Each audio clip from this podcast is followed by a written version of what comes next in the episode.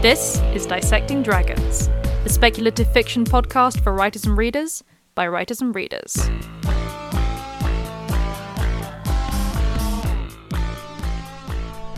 Hello, and welcome to Dissecting Dragons. I'm Madeline Vaughan. And I'm Jules Ironside. This week, Distant Fathers, 2D Beefcakes, and Tortured Villains Sexist Tropes Against Men in Speculative Fiction. So this was actually a this is quite an interesting episode because um, Jules approached me. And she said, "I've got one and it's slightly contentious," and I was like, "Okay, all right." And then she started explaining it, and I was like, "Yes, yes, let's do this." And I don't think she expected me to be as kind of into you know as int- as engaged with this episode subject as I was. yeah, I think, and I think actually that's kind of reflective of a broader mindset whereby I think probably more people than I realise have noticed the, these same growing trends and things, um, just as I have. But no, it, nobody's talking about them because no one wants to tread on anybody's toes. And obviously, we're not setting out to tread on anyone's toes today, but no. I've noticed these things. Madeline's clearly noticed these things as well, and maybe it's time we we had a frank conversation about some of it. I completely agree.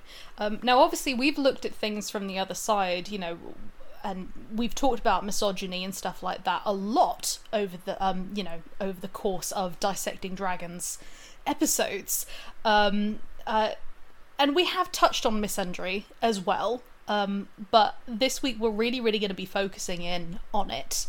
Um, and I am certainly coming from the perspective that feminism for me is about equality for all the sexes essentially. Yeah. Um it's it's not about saying one is better than the other. It's not about saying well one dominated so now it's someone else's turn. I don't believe that. I just believe that everybody should be given equal opportunities based on them as individuals not on the sex that they happen to be or the gender that they happen to be. Um so I think it is important to actually address the issue of misandry when it does appear because um, whenever you get misandry, it's not actually only affecting men. Um, it actually affects things on a wider level, um, and there is a domino kind of effect. Um, so I do think it's important, and I think that anyone who kind of just sort of says, "Well, no, I don't want to," you know just kind of says that's not important is is missing something there. Yeah i completely agree. Um, for those people who would uh, very much sort of like well no men have been in charge for x number of years centuries etc it's time for women to be in charge. I would respectfully suggest that you really look at that because what that sounds to me is is, is basically like bigotry from the other side. Yeah. Um, nobody should be in charge based on their sex or their gender or anything. That's the thing. It's yeah. it's broader, more complicated than that, and I don't think facile arguments like that are really worthy of us anymore. I mm. think we can all do better. Um, my my other point, I suppose, is that um, just as as Madeline's um, been saying, um, when you marginalise any group of people, then you make the whole yeah. much poorer. Yeah, and um, you know that that obviously includes uh, prejudice against men as well, and it's yeah. something that we've seen creep in. So, from my perspective, the things that have kind of really started making this bug me lately, um, we've obviously seen lots of things in in the news and stuff recently, mm. um, which is kind of beyond the scope of this episode to really do more than touch upon. To be honest, yeah. Um, I've had I've noticed growing trends in science fiction and fantasy, uh, very specifically newer science fiction and fantasy, which has been quite on the nose and in some cases sincerely sort of cringeworthy and at worst really quite hateful, which I don't mm. like seeing. And then I read this really interesting article. Um, it was actually supposed to be some background research on my part so that I was getting perspectives and things right for writing. But it, I read several of these these various articles, and it was the experience of um, trans males basically. Mm. And one thing that kept coming up in all these different articles was how before they transitioned, they had experienced sexism as women, and then after they transitioned, because many more trans males tend to be able to pass without people necessarily realizing certainly if they're they're well into a transition You Yeah. know, without going into sort of the personal details because that's beyond me at the moment yeah. um, they also experience sexism, sexism as men. And it's kind of, it's not so much they were doing it to escape it, it's just very noticeable that on one side they were being argued against because they were women, they Mm. transitioned, and then they were sort of being prejudiced against because they're male. And I Yeah. actually think that's a very unique perspective. That is literally somebody who can gen- genuinely say, actually, this is an issue on both sides because I've been on both sides. So that Yeah. sort of sealed it for me in the sense of no, actually, I'm not. This isn't all in my head. I'm not nuts. I think maybe Yeah. we should talk about it. it, again, it highlights the fact that trans people really, really do, you know, because the, because they will experience sexism against them from their, you know, their their biological gender from when they're born, the sexism against, uh, sorry, their biological sex, and then sexism against them uh, for their for their gender, and then also sexism against them for their for for being trans. like so. they really do get it all. Yeah. So, um, but I mean, specifically in this area, I thought it was interesting that people were making. You know, people look at other people and they make value judgments. So they were making value judgments, sincerely believing that someone's bio- based on someone's perceived biological sex, Yeah, even though which is It was- dangerous. Yeah, which Yes. is dangerous. Even though it wasn't um, obviously as straightforward as the people doing these things actually thought it was. And it's, um, I just, I do think that's a really interesting perspective. Um, so, anyway, I'm not setting myself up as an expert. Yeah, Uh, and neither am I. yeah. Um, Uh, obviously, we're coming from the perspective as writers. I'm not a sociologist, a lawmaker, or a psychologist. I'm pretty sure Madeline isn't, or if she is, she's playing it very close to her chest. surprise! I have all these extra time, degrees. Um, I'm all three. Uh, no. and since we're both speculative fiction writers, we're mostly coming from the perspective of we've noticed this creeping, insidious trend in speculative fiction, and we Yeah. think there are certain questions to be asked, and maybe some trends that need to be nipped in the bud, sort of Yeah. Nowish.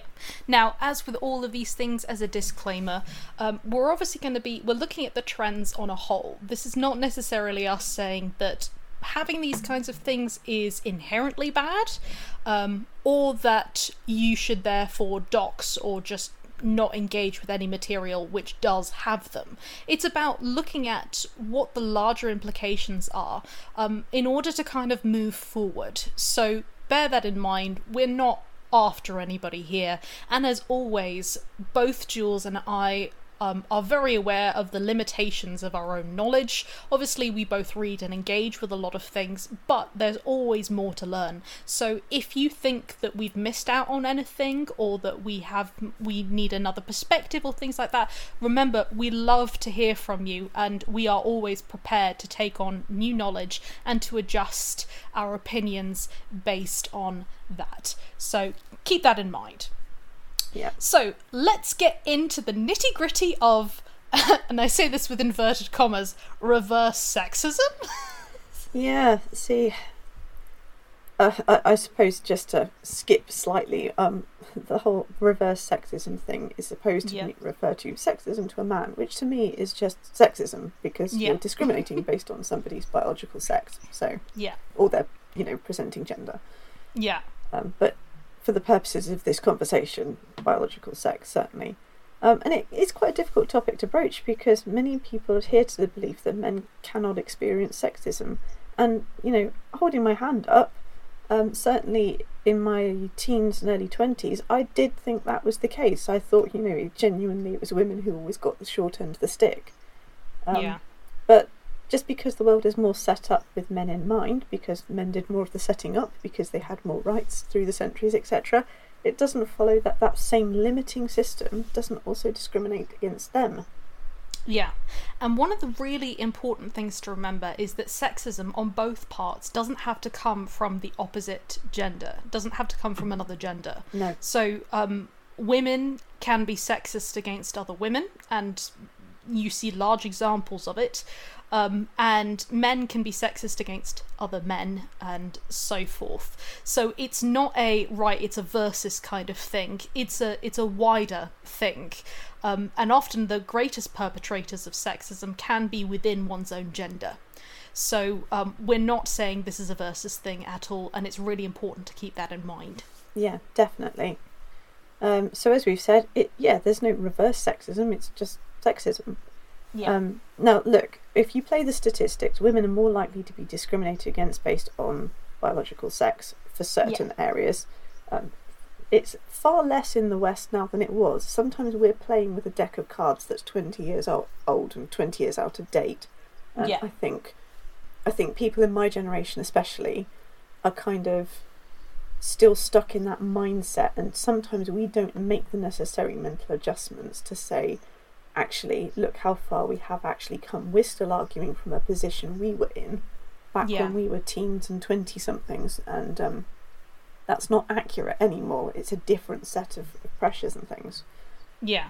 Um, and women are more likely to experience domestic violence or intimate partner violence if you're in the US. Mhm. Yeah. Um, they're more likely to experience sexual assault in certain scenarios, but Yeah. not all of them. and they're more likely to be underpaid and underprivileged, particularly if you look on a worldwide level. If you bring the whole world in on this, then yes, as a whole, statistically, women are more likely to be underpaid, etc.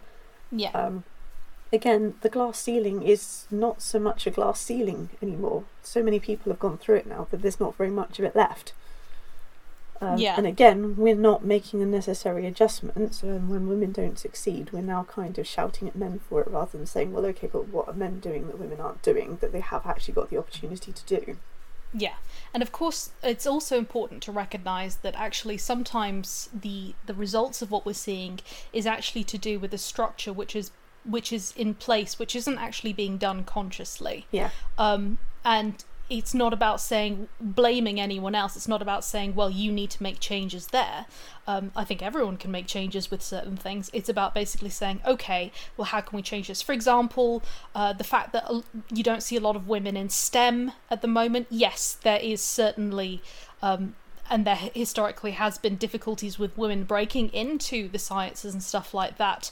Um, there's a story that my uh, that my dad will tell about he, I won't give any names or anything like that, but with a company, he, he's an, he's an engineer, um, and he would ba- basically he was talking to the company, and they said, "Oh, we we need a, an engineer, we need some new engineers," and he said, "I've got this person, they've." graduated top of their class from this excellent university brilliant grades you know um, and they were like oh fantastic we really want them and says and he said okay well i'll send over her details and suddenly it was ah no we we don't want a woman and it was it was on the oil rigs at the time and uh, they were like uh, you know we can't we can't accommodate a woman and things like that you know we just couldn't despite the fact that this person was absolutely perfect for them etc Yeah. um, uh, but this was, you know, a few years ago. This was, you know, a couple of decades ago now, if not more.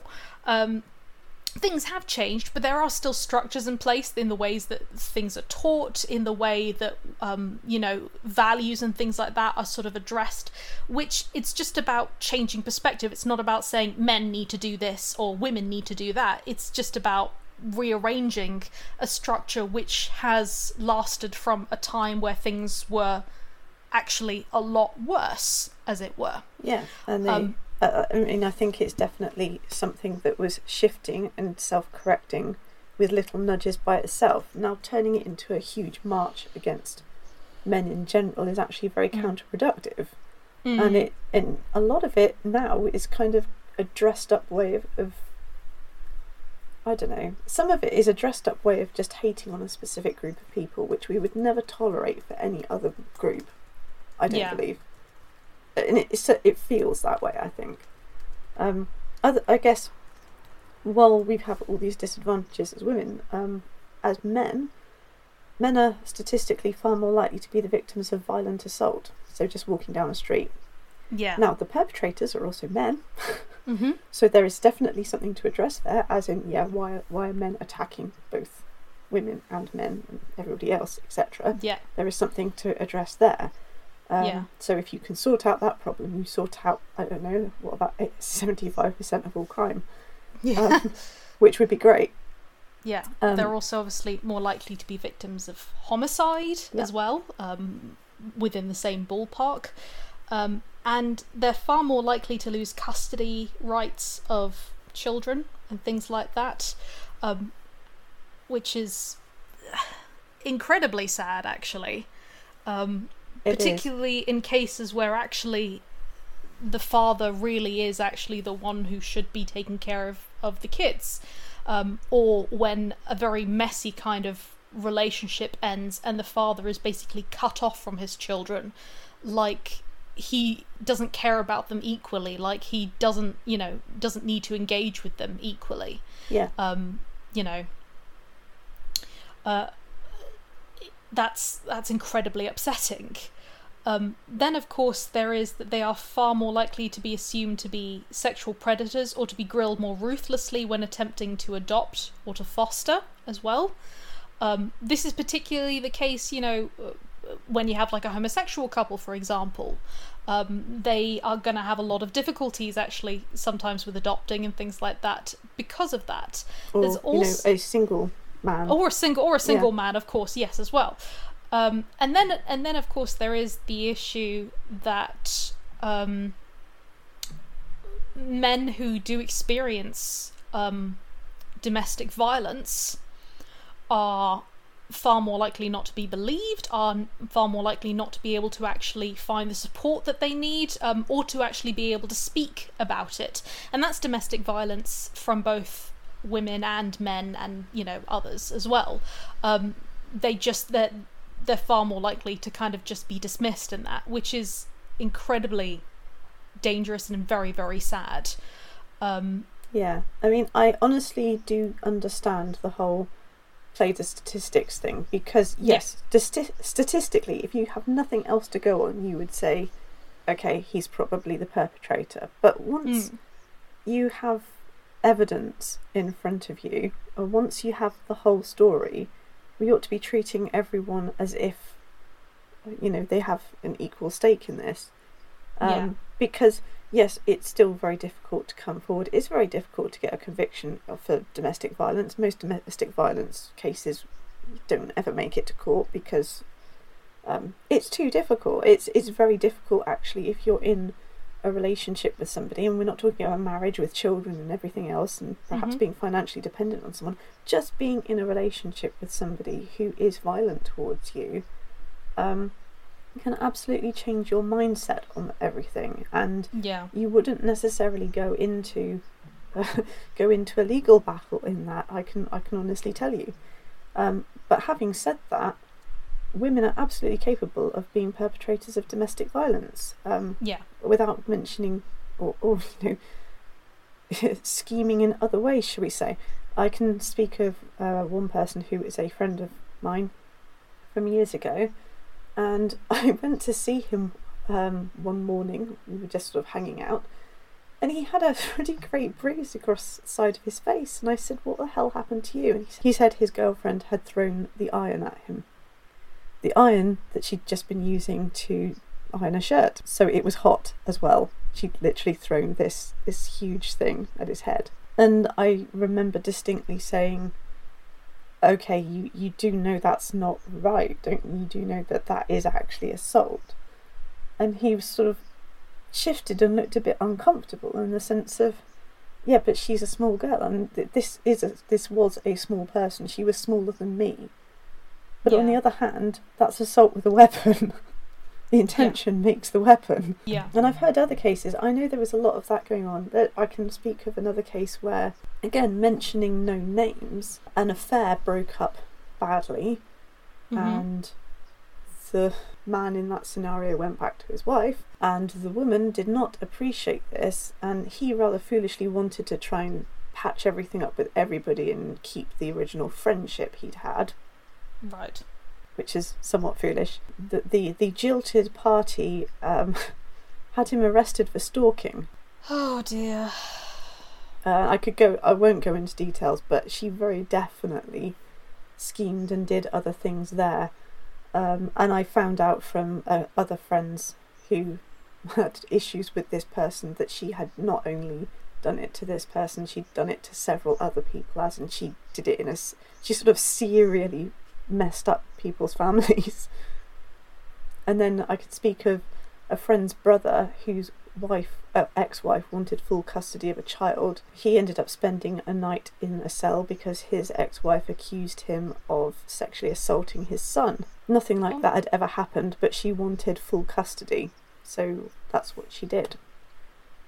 So yes, That is that's just horrifying. it is horrifying. Um, I think we need to get away from this believe all women idea. We should be open to listening to everybody. Yeah. I mean, the thing with the believe all women, I know where it came from. It came from a point where it was it was basically saying a number of women are coming forward about a certain person. We've got to we've actually got to listen to them. We can't dismiss them all. We can't just say, "Oh well, they're all idiots." And it's about basically saying that that in particularly in certain circles or things like that, there were men in power who were getting away with things because they um because they were in power they had power over other people Yeah. um so I know where it was coming from. It was coming from okay, but we've actually got to listen to these people.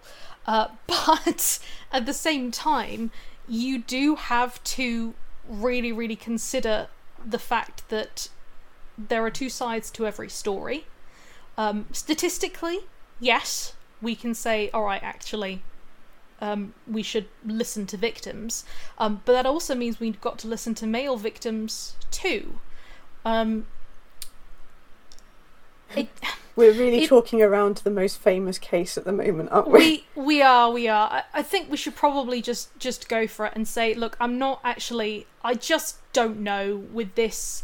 I think it was a whole hell show, but the Johnny Depp Amber Heard situation.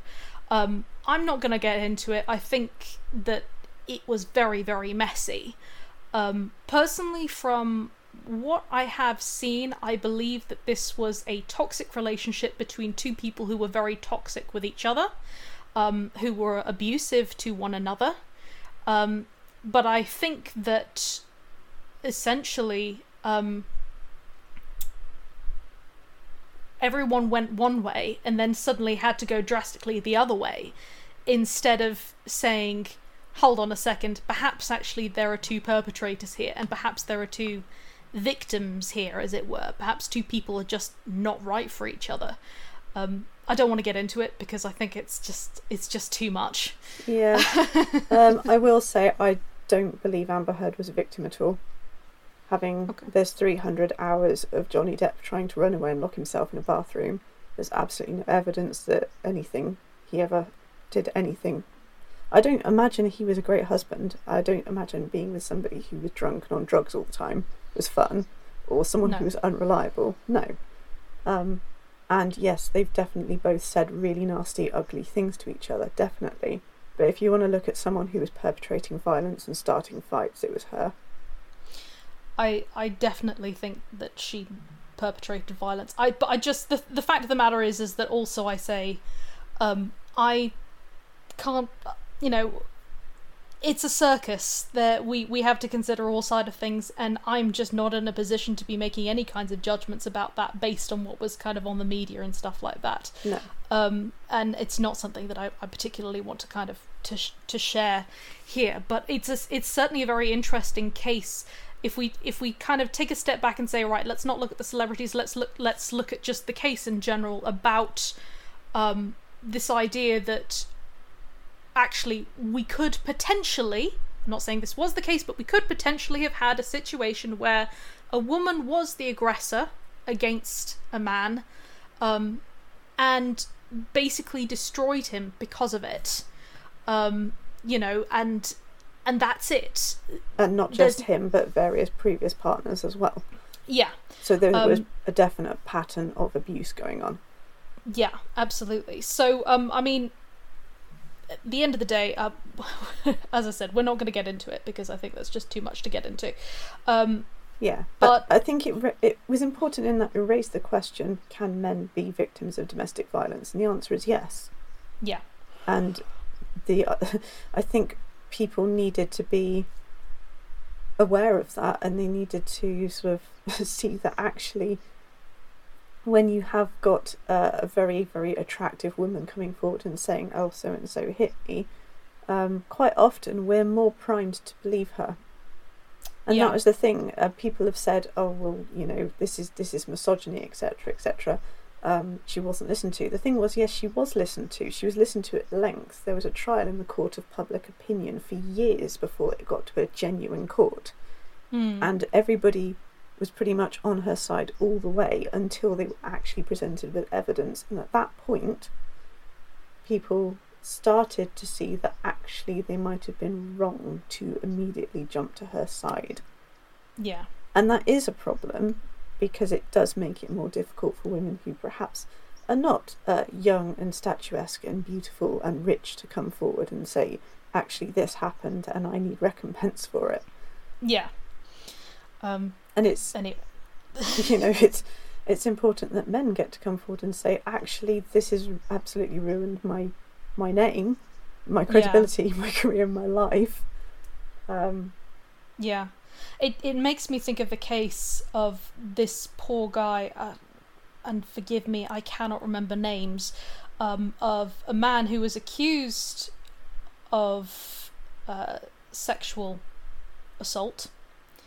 Um, and years and years later, uh, he was sent to jail for it, and years and years later, um, basically the woman came forward and said, "Yeah, I made it up. Um, it didn't happen. It wasn't true." Um, and this man was released. And I just think, can you imagine the pain of going through that?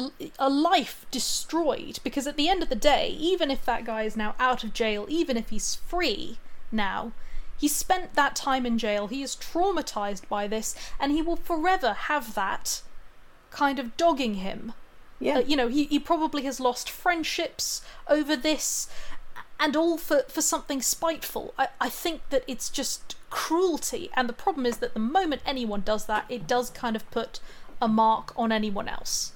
Um, and it, it, it is about basically assuming, and I think also in this case, it, a racial issue was involved because I think it was a white woman against a black man. yeah. So, you know, we, we've got to sort of agree, you know, we've got to say, yes, actually, that sometimes racial elements can go into it as well.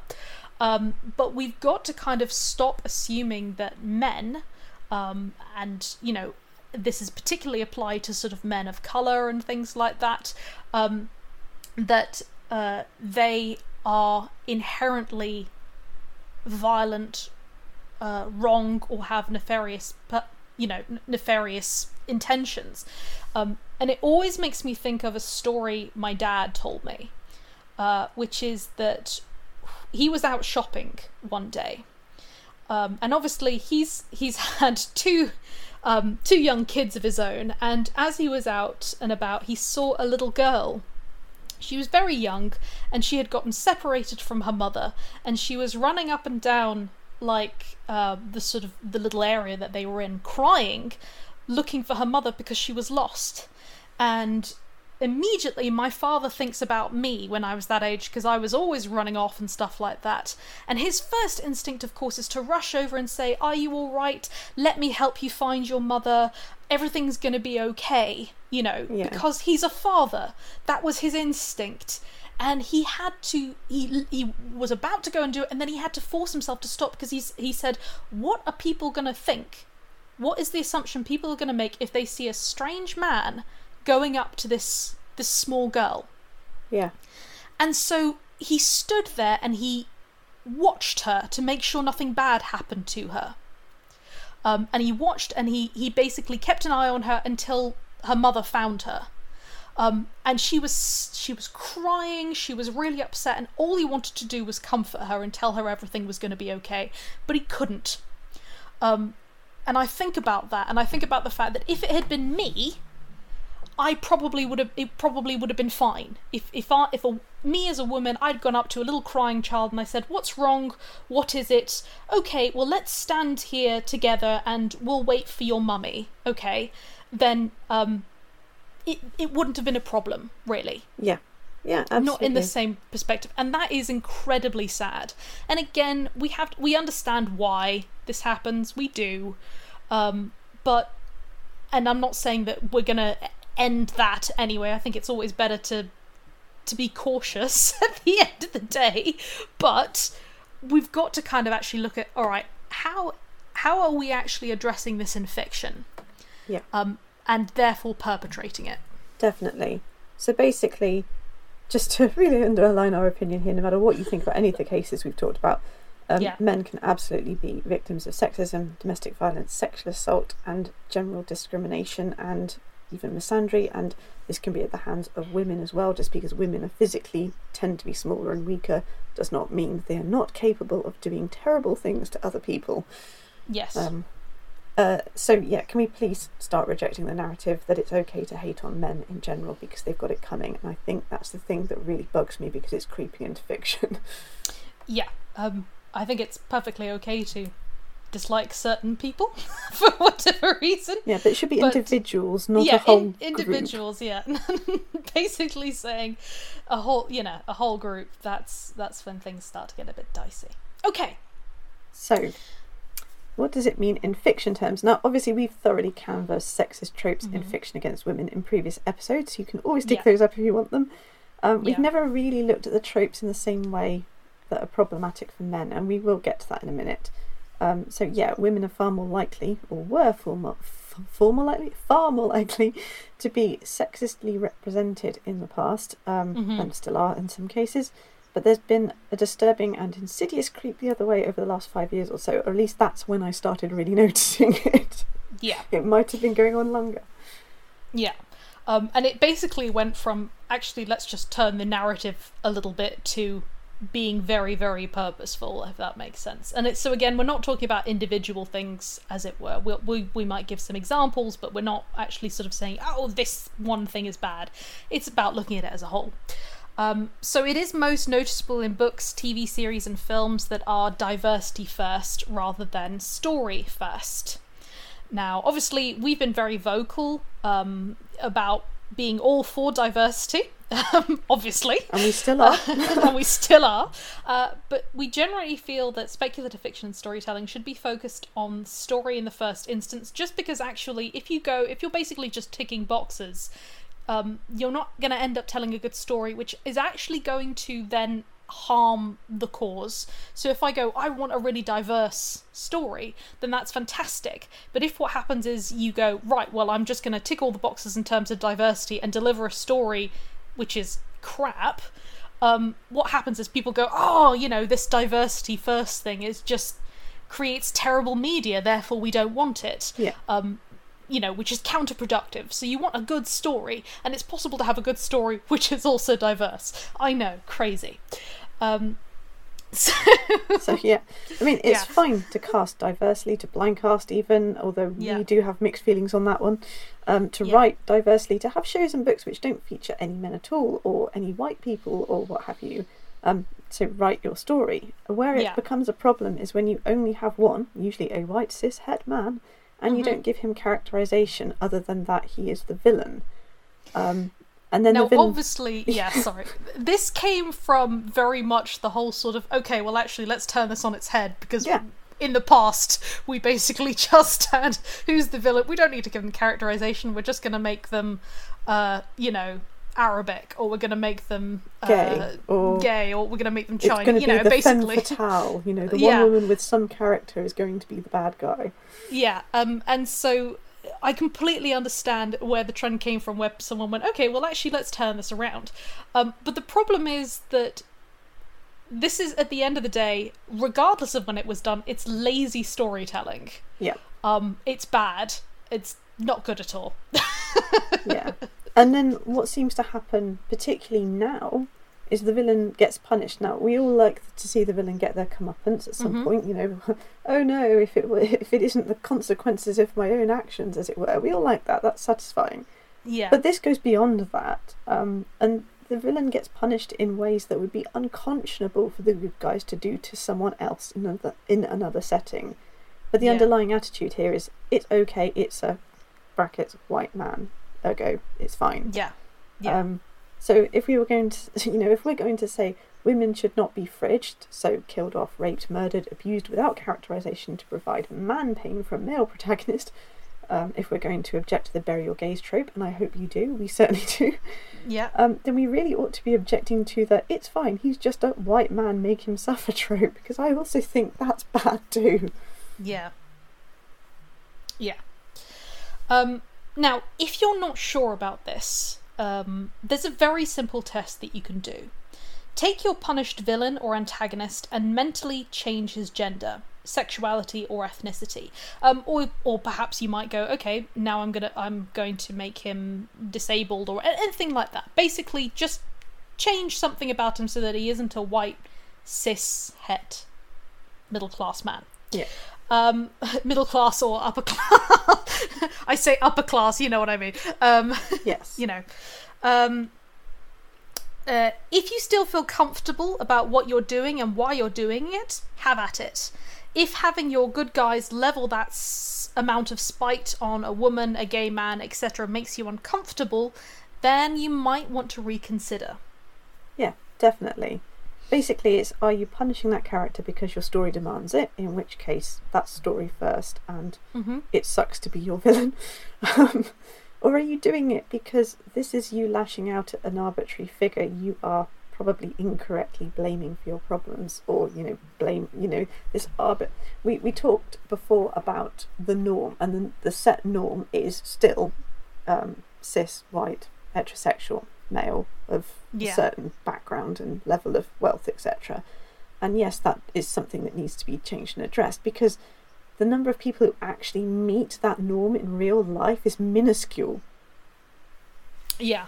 Now there has been this trope um, where basically we take people, you know, in reality, um, uh, from reality, and we kind of put them into stories, you know, changing them a little bit. Um, there was a movie recently. Oh, for the love of God, I cannot remember what it was. Um, it was about these little toy robots, um, and uh, they're basically meant to be sort of like little friends to to kids. Um, and it was all about the dangers of social media and stuff like that. And one of the robots go i- i- is malfunctioning. Um, and the villain character in that, I'm pretty sure, is basically just meant to be uh, Jeff Bezos. like the whole look, the whole thing. Um, but the fact of the matter is, is that the way that he was treated and his comeuppance and stuff like that um, was based on what he had done in the story. Ultimately, um, he deserved everything that happened to him. Uh, you know, he he did have it coming based on what he did, and it wouldn't have mattered who he was. Um, you know, regardless, because of the character, you know, his dressing, as it were, didn't matter. The fundamental actions that he took were the thing. Um, now, there have been cases where people have chosen, right, I am going to choose a, a white man here because I want to symbolize something in particular. So, Pan's Labyrinth, for example, you have, is he the Pale Man? Yes, I believe so. Yeah, the pale man. There's a very specific reason why he is he's he's a white man with this huge feast, and that was obviously meant to be, um, you know, that's raising an issue. That's it's symbolic. Um, there's nothing wrong with that, but the fact of the matter is, is that that that thing is creepy regardless. You know? Yeah, absolutely, it really is. Um, and I, I actually went pretty hard for this book, as in I really enjoyed it, and I still kind of like the book, and that I recommended it in its Hench by Natalie Zina Walschots. Mhm. Um, and I got Alan to read it as well, and he really, really enjoyed it right up until the end. When Mm. I, and I thought he was right when he pointed it out to me. I didn't necessarily see it to start with, but after he, you know, you have those shatter glass moments where you've really enjoyed something and you ha- perhaps haven't picked up on something because it's not aimed at you, as in Yeah, the, the insult is not aimed at you. Yeah, Um, um, but it was the the main antagonist the way he gets his comeuppance, it, and yeah, okay, we're we're looking from the sort of villain's perspective here.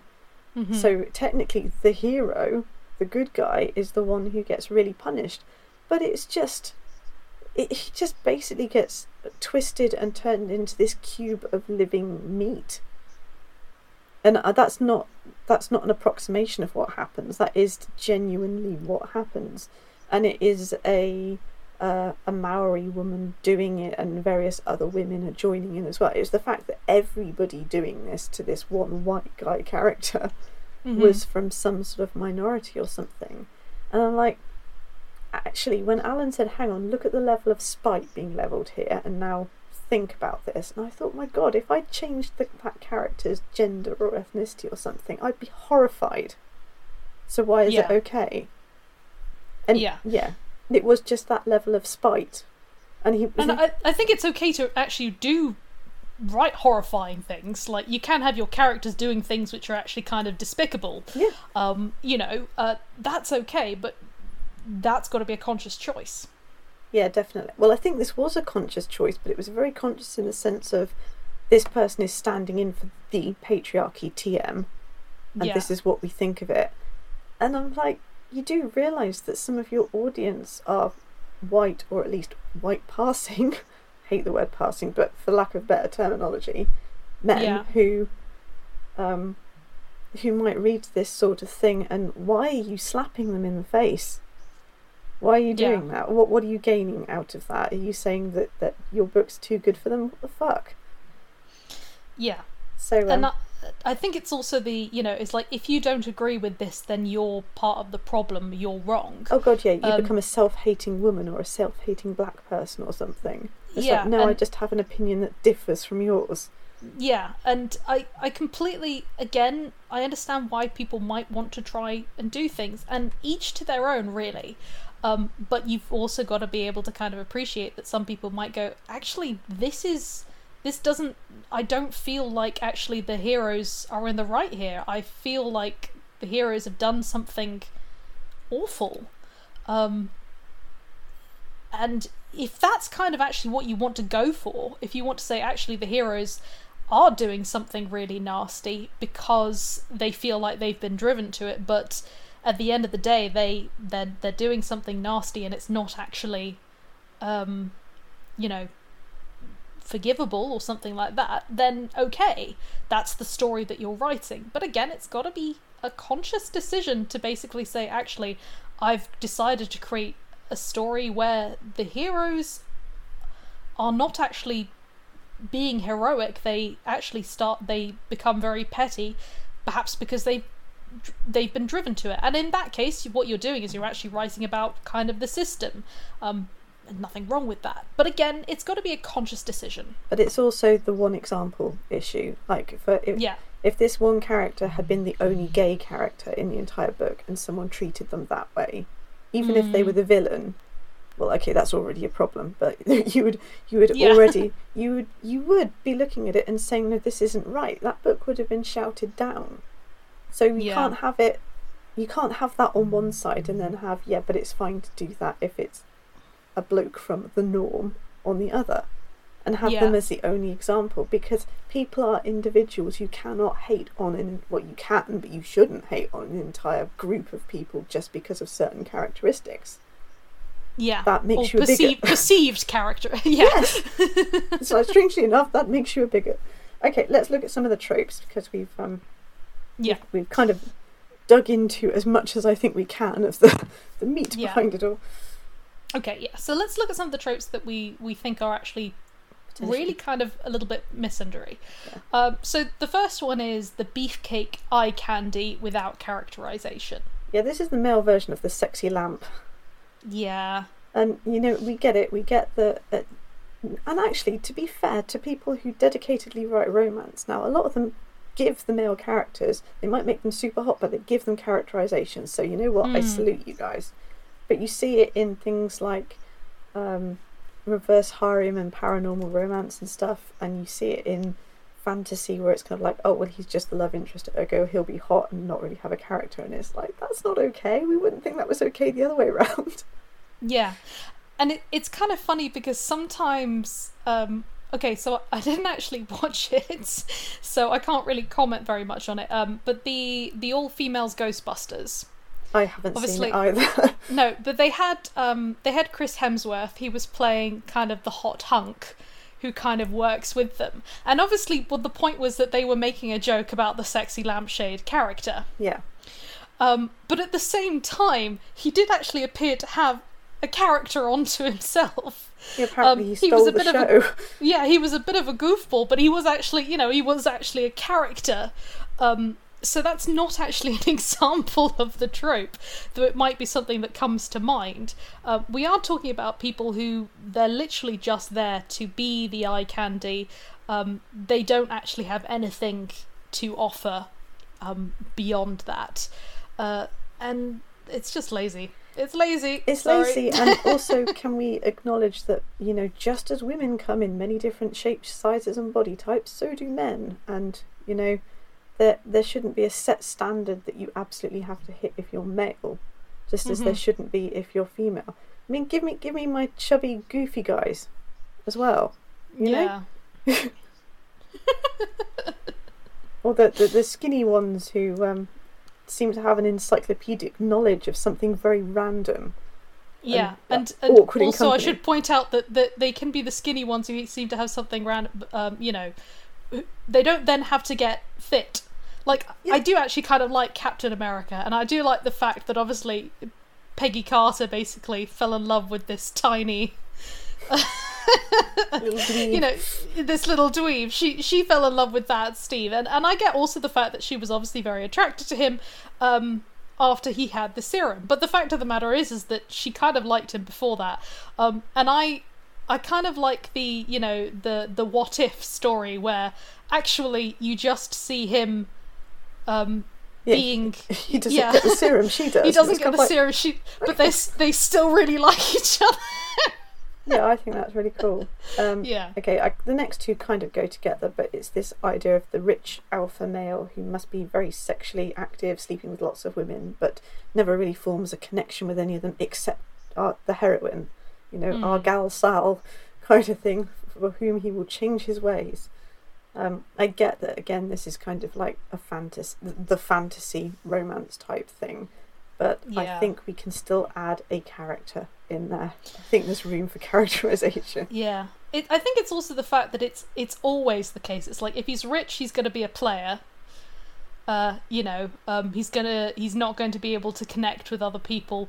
Um, he's also going to have a terrible relationship with his parents, and stuff like that. Yeah, it's just I don't. It's just a bit boring, actually, to be honest. At this point, It's like it is a bit boring. I get that there's like people out there who want the billionaire romance thing, and okay, you're writing for a very specific audience there who want specific tropes. I do get and it, that's fine. but it yeah. does seem to creep into lots of other things. Well, it's like, oh yeah, by the way, he's rich. You'll never have to work again. And I'm like, okay, can we just take a look at the you know at the whole sort of feminist manifesto at the moment, where women are supposed to be equal and they're completely capable of earning their own way, etc., and succeeding in any field, and they should be paid as much as men. And yet, in all of these things where you've got this woman who no doubt will be presented as a feminist, somehow she ends up with this billionaire and never works again. And like, Yeah. if, even if you don't need the money, why would you not still work at something that you love doing or find something you love doing? Yeah, and I do love it as well. Again, I sorry, I, I didn't mean I love it. I mean I do understand it um, because I think it's also you know particularly if you let's say, and Jules gave this example before. You know, you're you're there, you're doing the housework, and you suddenly think. Wouldn't it be nice if I never had to, you know, I didn't have to worry about cooking, if I didn't have to worry about cleaning, if I didn't have to worry about work, I could just actually focus on doing my art, or I could just focus on doing my writing, I could just focus on uh, you know, X, Y, Z. Um, I totally get that. I, I totally understand that fantasy. Um, but so this is actually okay. Um, this is one of those things which was eye opening for me in terms of A Court of Thorns and Roses, and I am sorry to bring it up. Um, which I didn't realize until someone pointed out, and I suddenly went, "Oh God, actually, yeah." Um, which is that obviously you have Rhys, and he, um, everything that Feyre has in terms of her position, in terms of the money that she has, in terms of basically everything, all comes from him. Yep. He's the one who makes her the the high high lady.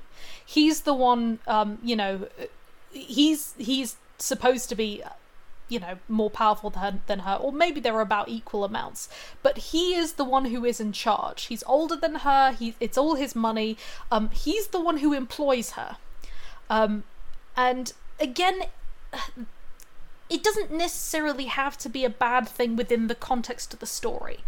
But if you look at the trope itself you're basically actually saying she doesn't really earn anything that she has fr- you know within that book. Everything that she has she gets from him. She's reliant on him. Yeah.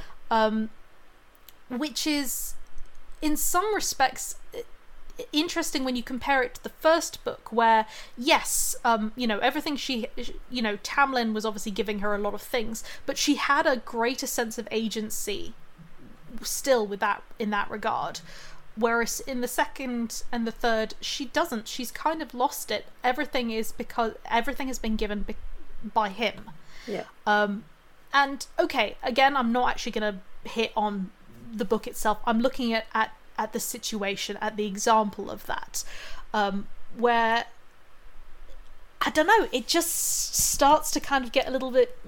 Meh. I think it's Um, the prob- the problem is the expectation that the man will provide everything, Yeah, and we um, don't live in that world anymore, really, we and we shouldn't. we don't no um in that yeah it shouldn't be an equal thing um or that the idea that the man is the one who should be earning more Or who, you know, you go out on a date and he's the one who must pay. yeah I realise that there's this this varies. There are different schools of thought and social convention, and actually, when I've gone out on it, the very few dates I actually managed to go out on, um, where I have tried to pay my way or even pay for dinner or whatever, I've quite vehemently been shouted down by the man. But I want to say that you know that should be something that you offer, but it shouldn't be an expectation. Yeah. Um, and everyone is going to have a sort of a different way of doing it. Um, you might go half and half on the night, or you might go, okay, you get this one, I'll get the next one, or something like that. Or Yeah. maybe it's, I'm going to take you out next time. Um, Yeah. You know, it, the idea that everything should be catered towards the woman, uh, but the man is the one who should be providing it and then catering it. It's the same thing. Um, so, okay, so, so I recently got engaged. Yay! Um, um, and one of the things uh, I sort of think about in terms of wedding is this whole idea of like it's her day. It's her. No, it's not. It's it's the couple's day. It's not all about just the bride. You know, um, it's it, it, you you if the if the groom wants something that it also needs to be considered. It's it's a day to celebrate both people who are getting married or as many people etc who are getting married you know what i mean Yeah, absolutely. Okay, um, other tropes that uh, we'll go through these ones quite quickly because there's some Yeah. very sexist ones at the end that we probably need to address a bit more thoroughly. But yeah um, the idea that a male character cannot be a carer, a caretaker, a single dad. So you know he cannot be caring for his disabled mother, for example, or um, he cannot be uh, you know looking after a small child or something. Yeah, particularly I think whenever it's sometimes you do get the the whole sort of oh the tragic dad the wife has died and he's taking care of his of his kid, um, and that I think that can be quite popular in terms of sort of romance and stuff like that. Um, but there is this weird thing, particularly when it comes to he's taking care of his mother or something like that, where there's this kind of oh he's close to his mother. Yeah, Oh, it's clearly a um, serial killer. yeah, yeah, it's it, clearly a serial killer, or he's clearly, you know, gay or something like that. Um, which okay, maybe he might be, but it, it's the fact, it's the assumption that people can't be close or, or can't that men can't be carers, um, and that if they are, that it's a burden to them. You know, Yeah. rather than actually, this is something that I'm very happy to do, something that I'm very willing to do. It's like you know? they can't be a nurturing person in their own right as Yeah. well. or or that they or that they have somehow been you know um it, it's you sometimes see the dynamic where he's the stay-at-home father and he's taking care of his um you know his children or stuff like that. And then you have the business mother and it's like oh well who's wearing the trousers in that relationship? Like what? No. Put that away. There's there's there's no need for that you know? Yeah i'm trying okay you won't remember this because this was on tv before you were born but i'm trying to remember it was a show that i quite liked it was typical um, british sitcom type scenario and at the time it was actually quite edgy. But the woman, she was, uh, I think she was either she was divorced or something. She was making quite a lot of money, and she had two kids, and she needed to employ a housekeeper, and the only person she could get was a man with a daughter of his own. Mm-hmm. So he moved in as the live-in housekeeper, and yeah, obviously later on you get this sort of romance developing between them. But the focus yeah. was on the fact that this was completely turning society on its head as it was in sort of the 80s and early 90s. Yeah. Um, I remember it being quite fun. It probably hasn't stood the test of time, and I can't remember what it's called right now. But, that was actually quite an edgy thing to do at the time. Um, it wouldn't be edgy now. At least I hope yeah. it wouldn't. And, um, okay. it's like Mrs. Doubtfire as well, which obviously does have its own issues. Uh, yes. but you know, yeah, um, an interesting but one. But again, that does ad- address quite a lot of um, sexism against men in there as well, which is, yeah. is you know, it, it's not a worthless film um, on that basis. Okay, or a villain, worthless book. Yeah, I've never read the book actually. Um, the villain without characterization, or given you know he's nominally a rapist as his characterization, I think that's very sexist to men. I think it is as well. Um, again, and I've talked about this is example before. One of my favorite examples of a villain who manages to kind of be villainous without falling into this is Kingpin in the yeah. Daredevil series. Yeah, he's really good. Um, yeah, who had a great sense of characterization, and they didn't basically go, "He's a villain, therefore he's violent to all women and stuff like that." No, he actually had incredible respect for women, um, but he was, you know, he would just crush his enemies and he had a terrible temper and stuff like that. But he had this whole characterization at the same time. You understood why someone fell in love with him. You know, his whole relationship with Vanessa, it, it wasn't a you know uh, why why is this happened you understood yeah, why he, that uh, you know he wanted a relationship of intimacy and respect and equality which was really interesting yeah um you know so he was a very interesting character um, who did terrible things. So I thought he was a great, great villain. But so often it is just okay. Well, we're just gonna kind of tick these boxes. We, we need um, shorthand for this is a bad guy, so we'll make him a rapist. Like yeah, or or or if it or if it's you know it might just be okay. Well, we'll make him kick the dog, as it were. Yeah. Um. We'll we'll make them randomly commit acts of cruelty without obvious intention. And okay, if you're writing a psychopath who's clearly actually getting enjoyment out of it, fine. Um, but uh, again, you've kind of got to think about it, and I do think it is a bit of an issue where they just basically go, actually, we've kind of just got this man, and because he's a man and we want to show that he's bad, we're going to have him doing these things instead of saying, actually, okay, no, why is he doing these things? What's the character behind this? Yeah, definitely. Okay, so um, a society or organisation, perhaps magic wielding, perhaps special skilled, which mm-hmm. only accepts women. Um, to be honest, there's plenty of examples in fiction of societies that only accept men, and they're usually challenged. Usually, part of the story is women getting in there somewhere. Um, yeah, uh, basically, if you've got anything where you say only one biological sex, only one gender can join, then you've already got issues. Unless what you're trying to say is it's set up this way because these people think like this. So, for example, yeah. the Bene Gesserit, who I really do actually like as an organisation, in Frank Herbert's Dune series, um, he's at no point that they are basically space eugenicists. So yeah. it's like at no point is Frank Herbert saying yes, and this is the way to run the railroad. you know, yeah, he's he's not saying this is a good thing. It's clearly not a good thing. And when they make mistakes, by God, do they really fuck up? You know. Yeah. Um, now, what you could have is you could have like an organization which basically says actually you need to have X, Y, Z. So, for example, it could say you could say we need an organization, but to be part of this organization, you need to have given birth, or something like that. Um, again, that doesn't necessarily mean that it it excludes um, genders because obviously you can have men who um, who do give birth, um, etc.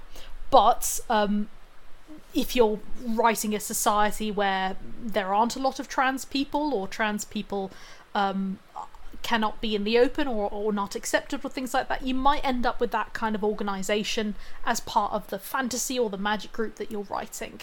Um, you might also then basically say, actually, we have these two gendered ones because we've got uh, the male, the, sort of the male wizards, uh, the, the and the the female wizards uh, because they go to two separate schools. The girls are sent to one school, the boys are sent to another school. So their society, their kind of little circles, which are based on that. You could have something like that. Yeah. Um, but again, you kind of got to ask why you're doing that. Um, uh, if it's just part of the world building, uh, fine. But again, things have got to be done with intention. Yeah, it's what you're trying to say, really, isn't it? Yeah. Um, we've talked about this next trope at length, but I'm just going to briefly mention it, and that is the male character who loses all personality when in a relationship with the heroine. Um, Yeah. Again, I think that's kind of sexist. That's if we if we said this was a male-led um, book and the female character had plenty of character. There's a this whole thing where they get together and then she loses all her personality. That's Yeah. an issue. That is an issue. So why wouldn't it be an issue the other way around? Yeah, when it's this idea that somehow um, they are just part of a unit, they're not an individual. Yeah. Um, and therefore, I don't know, that, that makes me incredibly uncomfortable.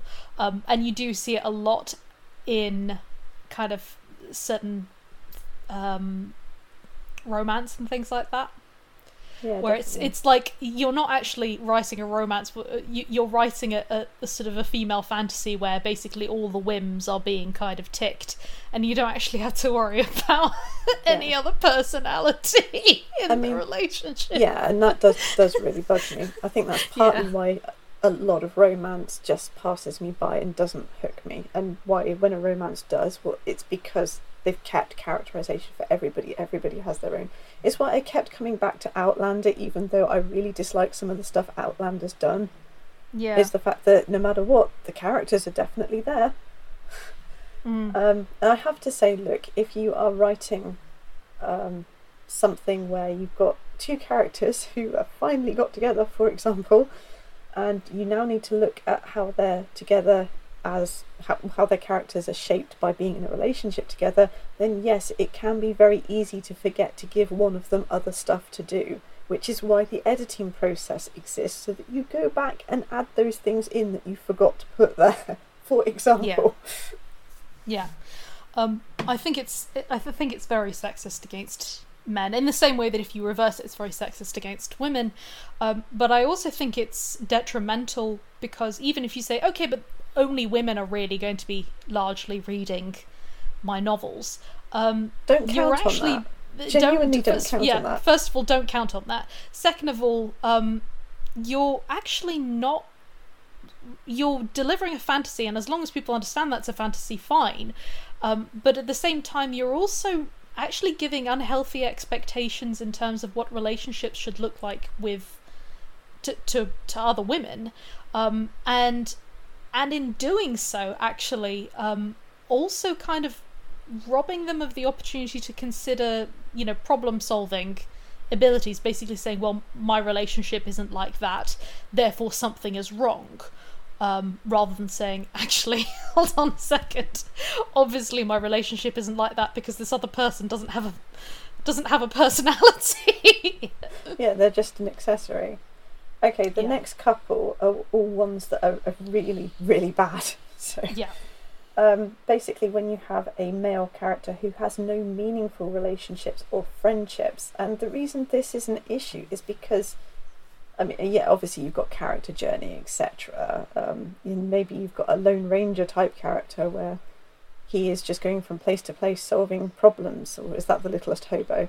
Anyway, um, the, the problem when he doesn't form any meaningful relationships or doesn't have a past with any friendships that have survived is you're glorifying this idea of male independence over everything and the idea that male isolation and you know newsflash here, guys men get lonely, men need other people around. Men are human beings, and human beings Mm. need each other.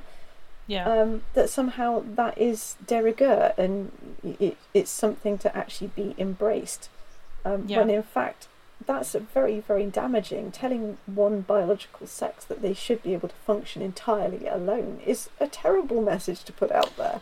It is. Um, one thing we need to remember, of course, is that the suicide rates in young men are incredibly high. Yeah. Very, very high. Um, and uh, the other difficulty is that, um, once more, this is something which kind of w- w- actually affects other people as well, women as well, um, other genders as well. When you have basically a man who has basically been told that he cannot be um he cannot form close relationships he cannot be open with people he's not allowed to kind of have a close relationship with his with his parents with his uh, you know because otherwise he's a psychopath um he's he can't really have meaningful relationships with his friends because otherwise that's weird um the only person he might be allowed to be vulnerable with is his partner and the real problem with this is that we actually get examples of this where, um, and I'm just going to use a woman for the time being, but you have a man and a woman, and he, she is the one who's taking his entire emotional load. Yeah. He has nowhere else to kind of put it. That is not healthy. It's not a healthy dynamic for a relationship. It's not healthy for her. It's not healthy for him because, for the most part, women will tend to have a support system of other friends, a support system with their with their parents, with their mothers, um, etc. Uh, you know, they will be able to kind of spread the load a little bit if they're going through things. They'll also be able to. It also means that there's no one person who is who they're relying on for their entire emotional health support. Um, and the other thing is this idea that men therefore can't do things like go to therapy. Um, you know that they're they're not allowed to be in touch with their vulnerable sides. They're not allowed to be, and it's not about saying oh men should just all have a good cry. Um, that's a massive simplification of an issue. It's not about saying oh men should just cry more. Um, it's actually about saying men should have the safe space to be able to express their more vulnerable sides. Um, and vulnerable sides can actually also be the happy sides as well. So they should have a, spa- a safe space where they're able to talk with their friends, where they don't have to be isolated, uh, where they can confide in things without it being kind of treated as weird. Yeah. You know? Yeah, absolutely. Um, so that is. I mean, I know that you get characters like Jack Reacher and the character out of the Kill List, and you know Mhm. those can be fun sort of shows and books, etc. Um, but the reality is that you don't want to. You don't want that character to turn up in in every everything that isn't a thriller as well. You don't want that character to be um, the the lead in a fantasy. He- needs to be making connections with other people. Um, this Yeah. kind of connects with the next point, which is that fathers are always distant or judgmental, and they're not allowed to change. I hate it when we've got a main character who is not allowed to connect with his kids. When I went to see The Cursed Child, I hated the fact that Harry had difficulty with his son. Yeah. That Um, really, really upset me. I could understand it into the narrative terms of the story, but it, I hated it. Yeah, I completely agree, and I think it, you know, it's an interesting thing um, because obviously it is something that can happen. Yeah. Um, obviously, this is not the same, but I do remember watching Brave and really, really enjoying it because it, it basically actually said here we have a situation where we've got a mother and a daughter who do love each other very much, but are actually kind of missing each other a little bit They don't understand you each know, other at all. they don't understand each other at all and it was actually about kind of compromising a tiny bit and sort of seeing where you know and and ultimately it wasn't Merida who was necessarily in the wrong she made a terrible decision but ultimately it was Elinor who kind of actually needed to let go of her her expectations of her daughter Yeah. um, and which I think was fantastic. Uh, That was really beautifully done. It really, really touched me. And I think that you can have that narrative. There's a film with Colin Firth called "And When Did You Last See Your Father," Yeah. which is all about this this guy who, um, and again, it, it it's based on this generation where actually, uh, you know, men weren't particularly necessarily going to be very close to their kids because there was this kind of this distance. So we're talking about the 1950s, you know, as it were. Um, again, generalization, but it was that kind of thing where this guy discovers that his his father has died and he goes back home and he's unpicking his very complicated relationship with his father um, and kind of coming to terms with his grief because he wasn't actually very close with his father. He had a lot of difficulties with his father, but throughout it all, he remembers the good parts and the bad parts. Um, and there's this incredibly emotional moment where he has this one simple memory where they changed the lights in this large i think it was a it's a kind of chandelier and it was a big undertaking and they manage to change the lights after ages and they turn on the lights and they both just stand there together and look at it Yeah. um, and it's this kind of this moment of union and then the father just goes right well and um the the kind of the film ends where suddenly you know he's suddenly thinking when was the last time i actually really saw my father um, Yeah. and he has that moment and he and he cries at that point and it's a very good movie. I really highly recommend it. And this was a case of a relationship which shows that it was a difficult relationship but it was still a relationship with two people two men who who did love each other um, but both of them were a little bit difficult in their own ways. Um, and i thought that that was a fantastic narrative. So you can do it. You can do it very well. Um, but the assumption is the dangerous part um, and i am to be honest a little bit kind of sick of seeing narratives where you can't see fathers who are supportive of their children who get on with their children Or who work to Um, make things better. yeah um or you know who sometimes do make mistakes but then actually kind of improve things um or that fathers are inherently distant um i know from my perspective because i'm very close to my dad we share a lot of things we we travel together you know we do music together things like that um we have a friendship as well as you know a familial relationship Yeah. um, and so it kind of really makes me sad. And the thing is that he's also very close with my brother as well. And so it kind of makes me sad when I kind of look at these narratives where it's like, well, no, sons and fathers will always have. Will always have, you know, a complicated relationship. I'm like, will they? Yeah. Is that a given? Does it have to be that way? and I think that's the other thing. I mean, I recently Alan and I watched a film from the early '90s featuring a 14-year-old Natalie Portman called Mhm. Leon. I don't know if you've seen it, no. but it's basically a really s- it's a sort of it looks at an adult-child relationship, as in t- terms of one being a parent and friend, and the other being a child and kind of friend. Uh, Leon is actually a, a French guy living in the USA, and he's working as a hitman. Right. But he lives just down um, the corridor from Natalie Portman, who has a younger brother and a younger sister. No, an older sister and a younger brother. Um, and her stepfather is abusive, as in he knocks her about. right. Um, and he's obviously not interfered, but her stepfather's into some bad shit with some drug lords as well.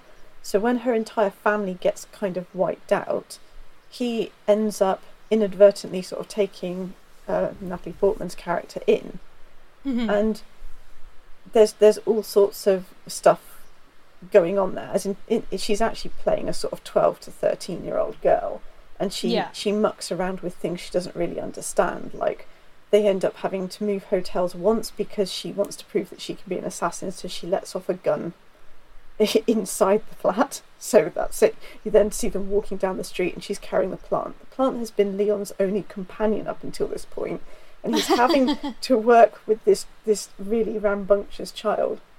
And then they're staying in a hotel, and he's off doing his assassinating type stuff, and Mhm. she's pretending to be a a girl who's going off to Juilliard, etc. And she gets bored at being left at home. So when she goes down to the counter, they're like, "Oh, how is your father?" And she's like, "He's not my father. He's my lover." And of course, they get thrown out, and there's nothing like that going on at all. And she doesn't really want that either. What she really wants is a parental figure. She wants um, someone who cares about her that she can have a claim on, and he Yeah. never acts that way with her. In fact, he kind of rediscovers part of his own childhood by being there for her, and in the end, he abs- he actually sort of dies for her. Um, it's a really, really good film, but I think it highlights the fact that even though there's no biological link between these two, you've got this older male character basically acting as a father and older brother for this this kid. Yeah. That's that's actually really And and the fact it's that kind of touching. and the fact that even though she's kind of she's she's working her way through the the female puberty thing where you know it's starting to look like a woman but there's an absolute psychopath driving that machine kind of Yeah. thing where she's like no you don't understand i've fallen in love with you and he's like Ugh, shut up and drink your milk it, it shows that not not every man is going to turn around and go oh yeah okay then that's fair game which is another Yeah. thing that we constantly get told Yeah, and that's um.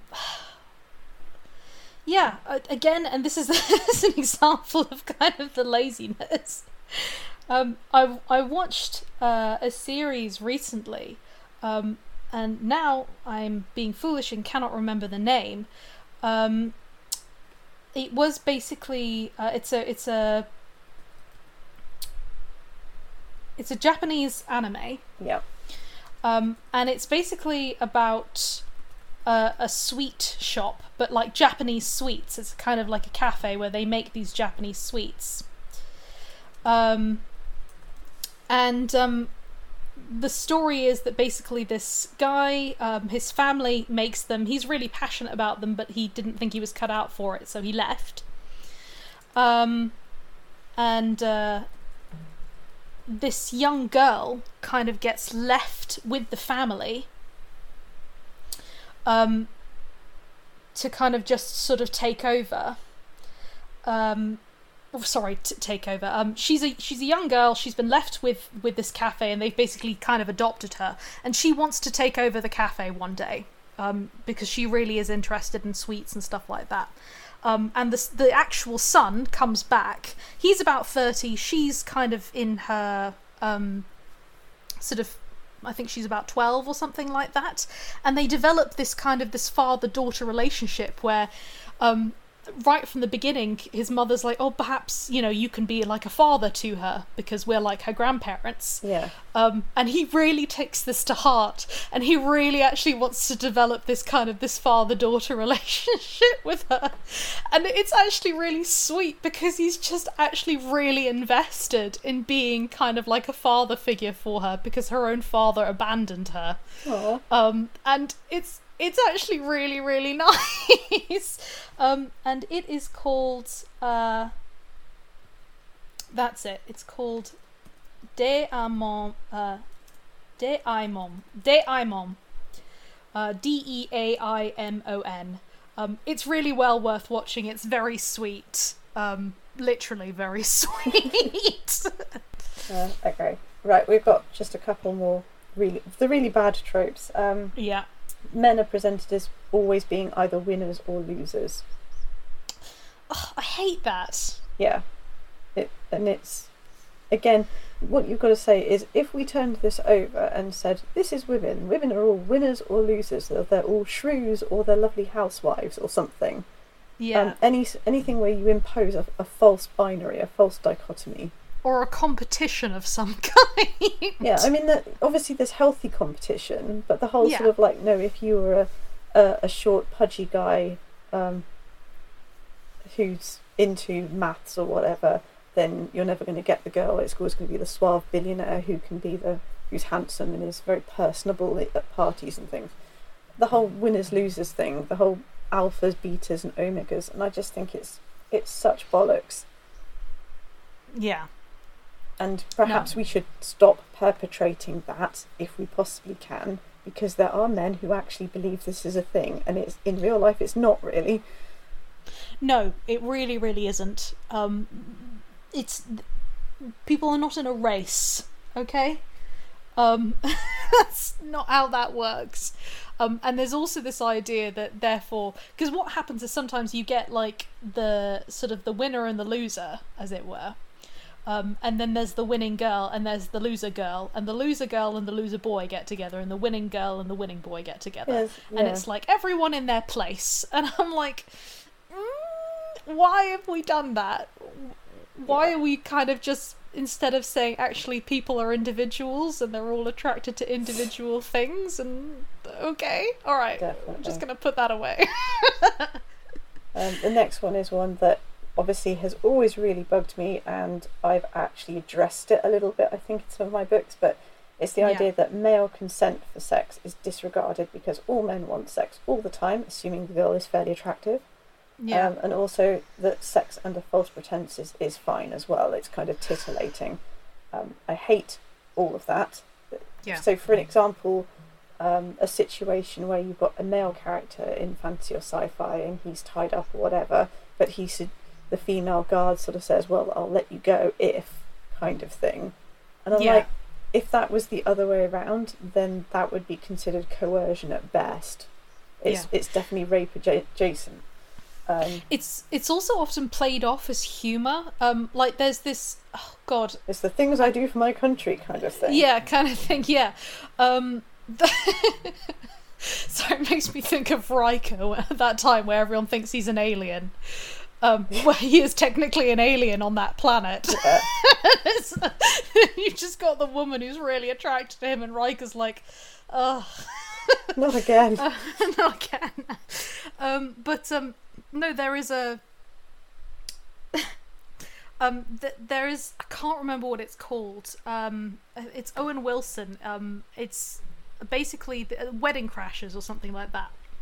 Um, that's it. Where you've got this one this one guy who ends up being tied to the bed. Um, and he's basically kind of being molested by the son of the family that he's with. Both are adults, I should say. Um, but it's kind of played off. It's it's all meant to be for comedy, Yeah. you know.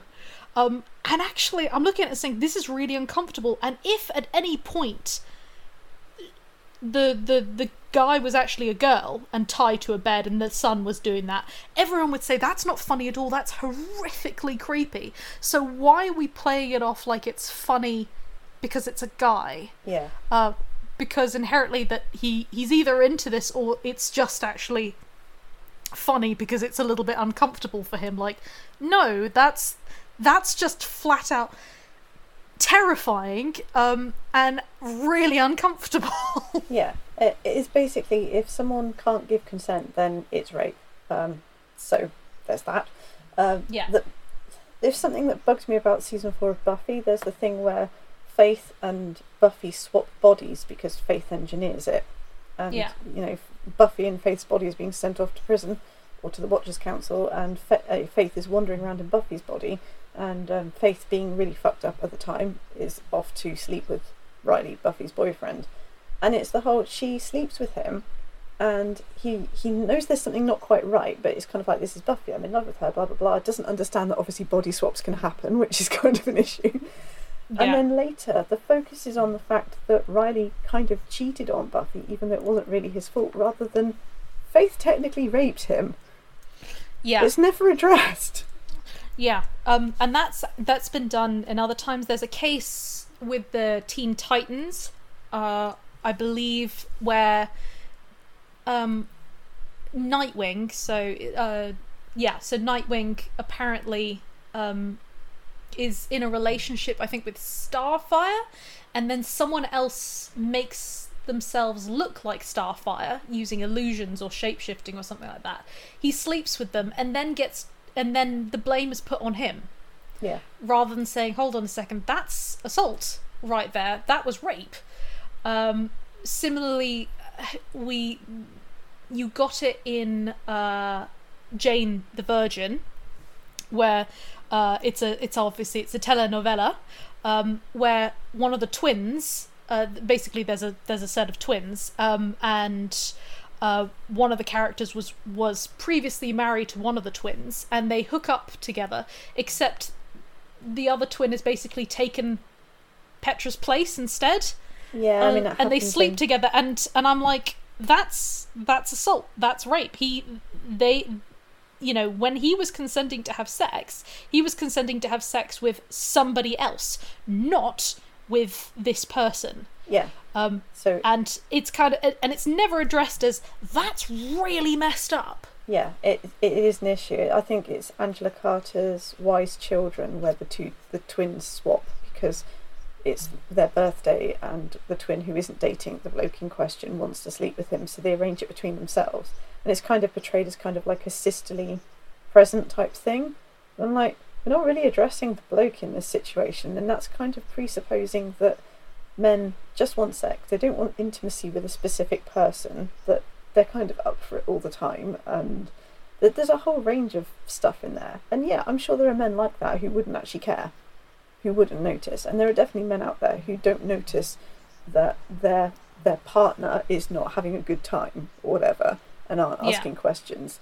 Um, but that doesn't mean that there aren't men who are kind of like, no, I need the other person to be having a good time. I don't want to just Yeah. take stuff. Um, I, I actually want to be with a specific person. It's not a case of any hole is a goal kind of thing. Yeah, So yeah, I think this this is one where it's like you can't really make an excuse for this unless you're exploring the issue and saying there's a problem with it. Also, Yeah. I would also like to see more instances of, hey, I kind of want to. Do you want to? Scenarios. It doesn't have to be unsexy as well either. Um, where, I mean, okay, in a in a in a recent Harker and Blackthorn thing, I do have Amy ask Steve, "Is like, is this actually what you want to do?" And I don't see why Yeah. it can't be that way around as well, rather than the onus always being on the man to get consent. Yeah, absolutely. Um, that's the thing is that um, there are the amount of stories I've seen basically where uh, you know people just talking about how guys have just kind of got on with it and and their girlfriends have said actually do you want this and they went I guess actually not. I was just going through the motions because I was kind of expected to kind of go through the motions. Yeah, um that is just yeah. Uh, and again it's also this idea of like if you can the myth that if a guy can get a, an erection he's actually up for sex. Um not necessarily actually. No, bodies react Um, how they're supposed to yeah. react. You know, exactly. Um you know that they might actually even if they you know physically are in the mood they might not be emotionally in the mood um or a- any other number of reasons why. Um so uh, yeah we've kind of got to stop these sort of myths. Um and i think one of the big things is that particularly for you know sort of teenagers who are starting to kind of get sexually active and stuff like that um, if this is what they're presented with in terms of a narrative, that is what if that's what they've kind of been told to expect, if that's what's literally in every single kind of TV show they've watched and all of the books that they've read and stuff like that, that's not going to create a very healthy or happy dynamic between two people necessarily. No, definitely not. Um, the final, really, really bad one is that men with supposedly more feminine or less masculine traits are demonized or mocked. So, whether, regardless of a character's sexuality or culture or anything like that, uh, Mhm. men who like to, to, who actually don't want to get in there with their fists and have a brawl with somebody, or men who um, like to speak in a certain way or dress in a dapper manner or whatever. Um, sort of mocking or demonizing them for not being real men, I think, Hmm. is um, something that could do with going the way of the dodo as Yeah. well. There was actually an ad which I saw recently um, for these t-shirts, for uh, men's t-shirts, which are actually being cut to sort of actually suit men's shape rather than just kind of being squares, Yeah. essentially. Um, and I thought this is a cool idea. It's basically saying, actually, you know, sometimes men want to actually look good and they want to feel good, um, and it's nice to have t-shirts which fit them and suit them. Great, all for that. But one of the ads was basically that you have a you have a bunch of guys. They're all talking, and one of the guys is larger than the others, and he's talking, you know, to their friends. He says, "Oh, you know, these t, you know, I, I don't look good," and they said, "It's because you're not wearing the right t-shirt." Um, you know, said, "Look," and the the, the other friend goes, "Look look at." Mick or whatever his name is, um, and uh, and the fat guy's like, okay, but Mick has got abs and biceps and stuff like that, so of course that shirt looks good on him. And they're like, oh, but still, you know, it'll look good on you. You know, it just isn't enhancing your best features. And he goes, okay, well, what are my best features? And then there's this awkward pause, and one of them just goes, "You're a great father," and he goes, "Yeah, I am a great father." Um, and I thought, okay, all right, I guess that could sort of work. Except at that moment exactly, they have the pram in the background, just sort of shooting off, veering off into the road. Aw. So he's he's not a great father. And I was like, actually, that really, really sucks. And I get they're kind of making it jokey. You know, it's like the guys can't find good features about their friend or something like that. Okay, all right, fine. But he could have actually been a great father. That would have actually kind of been nice. But at the same time, it was just a little bit sort of saying, actually, well done for essentially saying, if you're fat, you can wear our t-shirts, but you know, we can't really enhance you because your best you don't have any good features. You know what I mean? I just Yeah. that's actually doesn't seem to be a very good ad for anyone who doesn't have abs, for anyone who who is you know a little bit plump or fat or or whatever. Um, he's just played off as a complete idiot the entire time. It, it's quite You know? tired, isn't it? It is. It is a bit tired, and I was like, oh, I kind of actually feel a bit kind of bummed out. Yeah. So, anyway, this has turned into quite a long episode because we obviously had a lot to say. Um, but basically, certainly trope wise, and actually in real life, these things are Mhm. all fixable problems, but we do need to be aware of them. I think we need to be having conversations about them. I agree. Um, I think that by addressing what's real and what isn't, and by and actually considering the intentions behind our choices whenever we're writing, we can make a huge difference. And again, if you decide to do something bec- and you have a reason for doing it, whatever that reason may be, then you're doing something with intention. Um, the important thing is to say, actually, why have I decided to do this? What am I actually saying with this? Um, and what could be some of the effects of what I'm saying? Um, how can I counter those effects, etc. Ultimately, if you're writing something, it is your story. It is you're the one who's going to decide how it turns out. We're not telling you how to do it one way or another, but consciousness and intention really, really do matter. Yeah, definitely. Um, I think it's worth mentioning also that men often get mocked for reading books considered for women, um, Mhm. often by other men, but sometimes by women as well. Um, Yeah. But you might be writing for a male audience as well as a female one. You might never know. Um, I had fan mail recently, and one of the things the chap who was writing to me said was that he really loved urban fantasy, but he actually preferred urban fantasy written by women. And the surprising thing about this was he liked to insert himself into sort of the male character's point of view. Mm. And now, bearing in mind, most urban fantasy written by women is, uh, you know, a female protagonist generally. I mean, this that's Yeah. a sweeping statement, but generally, for most of it. Um, Yeah. So he was kind of like, yeah, I, I like to read it. It's escapism, and I like to play the sidekick, kind of thing, Yeah. or the the love interest in that scenario. Yeah, it's also this idea, and obviously you do get this a little bit with adult women, but um, adult men are kind of looked down on if they read children's books or things like that. Yeah. You know, if if you see an adult man reading YA, for example, um, unless it happens to be very very popular YA, people they get really looked down on. Um, I I can't remember. I think maybe it's Ricky Gervais or, or someone else who basically went on this whole tirade about the fact that he'd never read Harry Potter um you know this was a few years ago. And i just remember going okay well you says no but i have read all these classics. And i'm like that's good for you. Um but let's stop putting this kind of this notion out that reading children's books as a man or reading ya as a man is either that you're some kind of predator of some kind um or that you are immature stupid um that you lack intelligence, that you're a loser, etc. Uh, rather than saying, actually, sometimes people just really like good books, and sometimes people want to maintain the sense of wonder or the stories or things like that um, that go with it. Uh, and here, this may shock people, but all adults were once children. So, you know, like if I read YA now, some of the things may not apply to me, but I can still remember what it was like to be a teenager. I can still remember going, oh yeah, I remember, oh, if I was in this situation, this would, you know, etc. Or if I'm a child, I can go, hey, I remember being 12 years old and wanting to go off, you know, into Magic Land, etc. Um, first of all, it's disrespectful to the books themselves uh, by basically saying no, that they cannot be enjoyed or universal. Some of them are obviously going to be you know for certain age groups and adhere to that. And i don't agree with people going well it was childish. Um, if you've read a ch- children's book and it was childish then well done. Um, they've succeeded.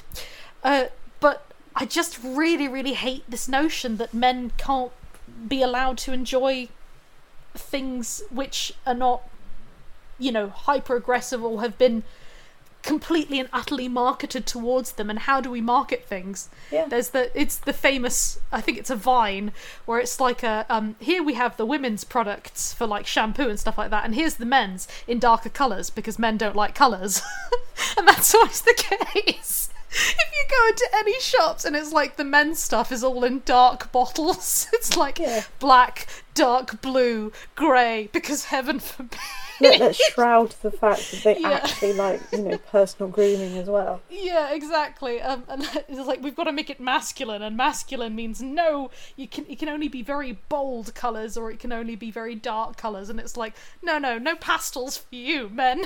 no pastels for you. I mean, and the reverse is also very funny in my perspective Yeah. because if it was my choice, I would gravitate towards the dark colours, but I know they're not for me. Ah, see, Yeah. the thing is, like, I I pretty much use almost exclusively men's toiletries. Yeah. So, like except for the shampoo which is i mean i think the shampoo i use is just fairly universal but i'm i'm just there like yep i'm just gonna, gonna grab this i like this scent i like the it works for me i'm just gonna use these so, um, and they tend to be cheaper too uh, but anyway um but yeah, that basically the there are men out there who like paranormal romance and romance and urban fantasy, and you know, I know there are still lots of men out there who are kind of like, I can't read anything written by a woman author because my head will explode. Um, but I think Yeah. they're fewer than we believe they are. Um, Yeah, I actually, agree. secretly. I mean, you know, if you've got one person who's admitted, I like reading this, even though I know it's not really for me, and I'm like, I wonder how many others are out there reading stuff that isn't supposed to be for them and really loving it. I bet there's loads. Yeah, and this also kind of also plays plays into the matter of of writing as well. There have been people with John Green, for example, kind of brought into question. They said, "Oh, it's creepy that he's writing for, you know, for teenage girls or something like that," um, and accusing him therefore of some very unpleasant things, which is awful, um, really, really terrible. Because first of all, it takes away from a real valid issue of things that actually really do happen to people. Um, and again, it paints this idea that a man of a certain age must be a predator um, if he is engaging with anything that's to do with another gender to him or another age age group to him, Yeah. rather than being a father, rather than being just a normal person, a, a, a you know of any kind, um, or someone who just happens to like stories in uh, you know within that genre, etc. It's we've got to we've got to let that go. We have got to stop assuming that men are inherently violent or predators. Yeah. Yeah, definitely. Okay, so um, have we accidentally used any of these own tropes in our work? Do you think? Um, I, in I kind of did a little bit with "I Belong to the Earth" because the father is very distant, and I don't really explore in that book why he's very distant, other than the fact that he's lost his wife. But in Mm. later books, you realise that actually he's got PTSD because he's just, he's recently come back from Kuwait and there was a friendly Yeah. fire incident, etc. Um, so he's traumatized, and you also see him connecting with his children and trying to build relationships with them Yeah. on his own terms. Um, the other one I would say that I would actually kind of accuse myself a little bit of is with um, I Am the Silence. You have Rhys, who is the antagonist in that book, and Yeah. he he has this mental domination ability as his part of the, the touch, if you like. And he does use it on one occasion to force a woman to sleep with him. But again, I think I gave him more characterization than just he's a sexual predator. I think it's kind of like he got off on the control in any situation. Yeah, and to be honest, I think the fact of the matter is is that it's not like he was the only, you know, male character in the story No, there either. Um, I do feel that he did have his character on onto it onto himself. You know, I don't I don't mind a character being evil, a male character being evil, um, because as the series has demonstrated, and within that story, you also have a very you have a villainous female character as well, Yeah. um, and etc. So um, I wouldn't say either of those examples um, really, really kind of play into that because I do think at the end of the day the characters have nuance.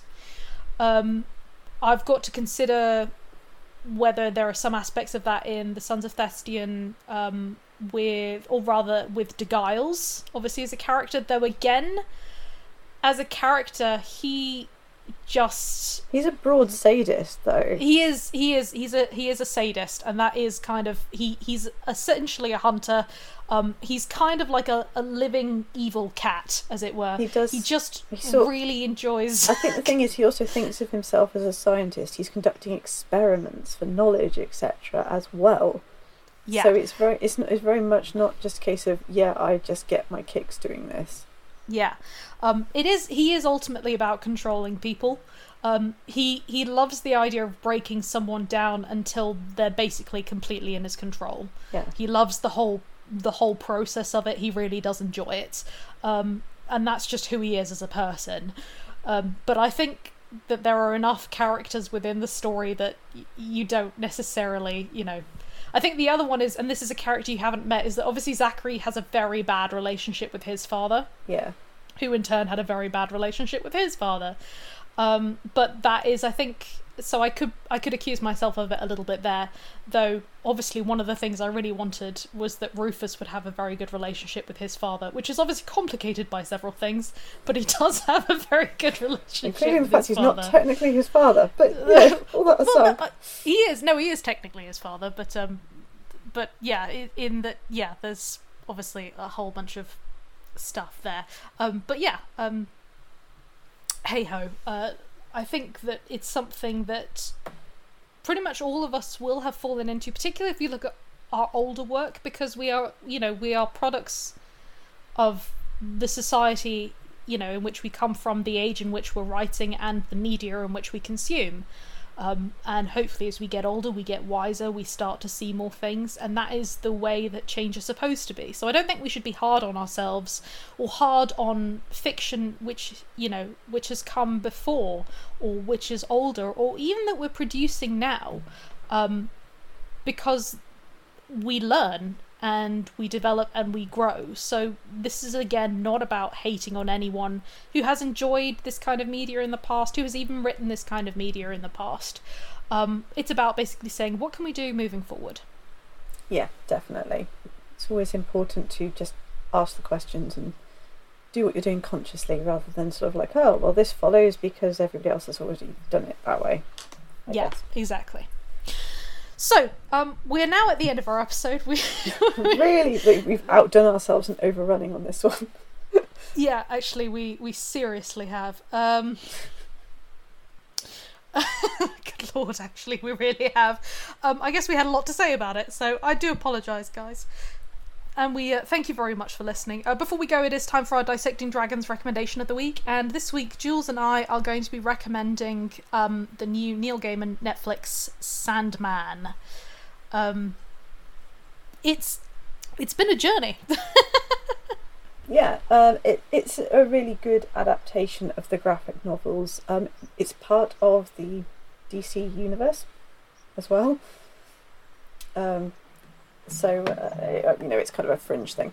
But yeah, it came from the graphic novels originally, and it's it was very sort of edgy and um, slightly contentious and challenging for its time. If you think when it came Mm. out, um, it was it was doing representation long before people were using the word representation, for example. Yeah, And- it's, it's the funny thing is that people have been like, oh, why, you know, why is it all representation? I'm like, "D- did you look at the original comic?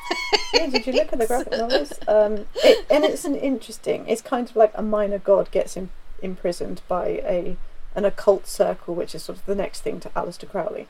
And Yeah, what happens from there, and it's the, it's also a bit stranger in a strange land where you have got Morpheus, the Sandman, walking through the human world, um, having been imprisoned and trying to interact with both the world and his own world, and it's you're better off going into it not knowing too much about it, I think. But it, it does pull Yeah. on a lot of those sort of threads. Yeah, I completely agree. It's very, very interesting. Um, I should warn people that it's definitely for adults. Um, there are some graphic scenes for the mo- it was quite funny because it says like graphic scenes of violence and I'm like oh things haven't been too bad. And then there was one episode where some really rather unpleasant things happened. So um, do bear that in mind if you're going into it. Nothing massive. And when I'm talking about graphic scenes I'm not talking about um, It's not like Kill Bill or anything. it's not like Kill Bill or anything like that, but you you sort of uh, you see someone getting murdered and and people um, kind of mutilating themselves. Uh, I'm not going to go too much into it, so definitely, but do bear that in mind if you're squeamish. Um, that there are some upsetting scenes, but it is actually a very, very good series. Um, the acting is superb. Yeah. I should say as well. Um, and I just, just in general, um, very, very enjoyable. So, well worth watching. Yes, definitely. And on that note, guys, we'll say thanks very much for listening, and we'll catch you guys next week. Yeah. Thanks and goodbye. Bye. You've been listening to Dissecting Dragons, the speculative fiction podcast. You can follow our podcast at podbean.com or from iTunes. For more information, visit our Facebook page at www.facebook.com forward slash dissecting readers or check out our author websites at jaironside.com and madelinevaughn.com. Please note that no dragons were harmed during the making of this podcast.